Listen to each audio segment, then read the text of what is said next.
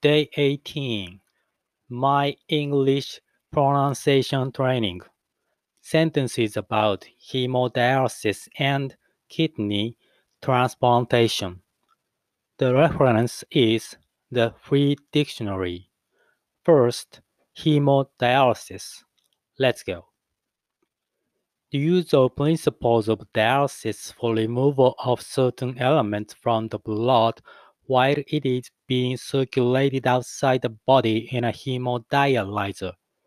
The procedure is used to remove toxic waste from the blood of a patient with acute or chronic renal failure. In extracorporeal hemodialysis, a synthetic membrane may be used as the dialyzing membrane.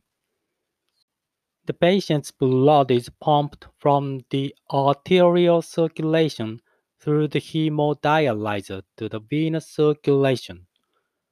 In the dialyzer, it flows past the semipermeable membrane while dialysate fluid flows past the other side of the membrane.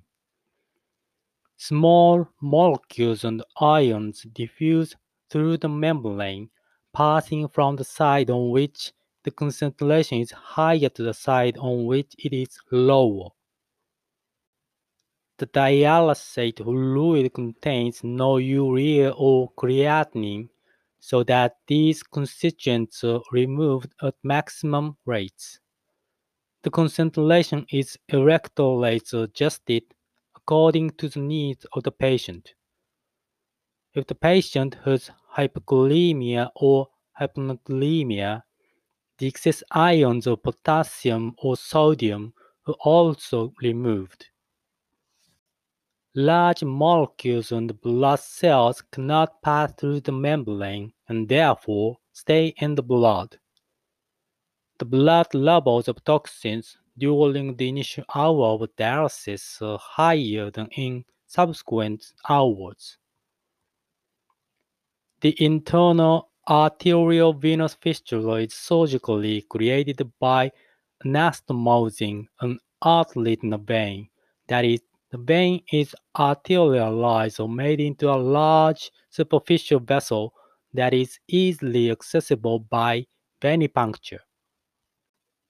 Most patients treating themselves daily, six times per week, with daytime hemodialysis use session lengths of 2-3 hours.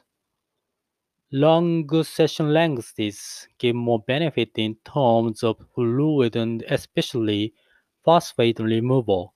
However, unless sessions are prolonged beyond 3-4 hours, almost or 6 times per week, patients will still require phosphate binders. Fluid and phosphate removal with daily dialysis are made more difficult because patients often feel better and increase protein and thus also phosphate as well as fluid intake. Next, kidney transplantation. Let's go. Kidney transplantation is a surgical procedure to remove a healthy functioning kidney from a living or brain dead donor and implanted into a patient with non-functioning kidneys. Kidney transplantation is performed on patients with chronic kidney failure or end-stage renal disease. End-stage renal disease occurs when the disease or disorder damages the kidneys so that they are no longer capable of adequately removing fluids and waste from the body or maintaining the proper level of certain kidney regulated chemicals in the bloodstream. Without long term dialysis or kidney transplant, end stage renal disease is fatal. As with any surgical procedure, the kidney transplantation procedure carries some risk for both the living donor and the graft recipient. The biggest risk to the recovering transplant recipient is not from the operation or the kidney itself, but from the immunosuppressive medication he or she must take, because these drugs suppress the immune system. The patient is susceptible to infection such as cytomegalovirus. The immunosuppressants can also cause a host of possible side effects from high blood pressure to osteoporosis. Living donor kidneys are more likely to begin functioning earlier than cadaver kidneys, which frequently suffer some reversible damage during the kidney transplant and storage procedure. The success of a kidney transplant graft depends on the strength of the match between donor and recipient and the source of the kidney.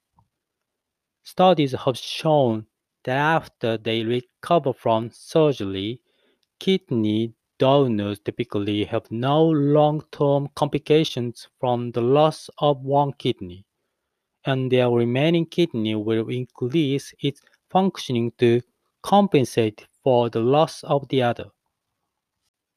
A transplanted kidney may be rejected by the patient.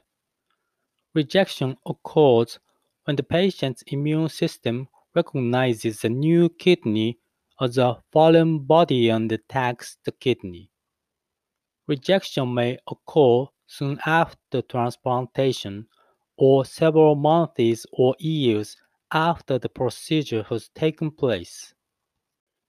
If a rejection episode cannot be reversed and kidney failure continues, the patient will typically go back on dialysis. Another transplant procedure can be attempted at a later date if another kidney becomes available.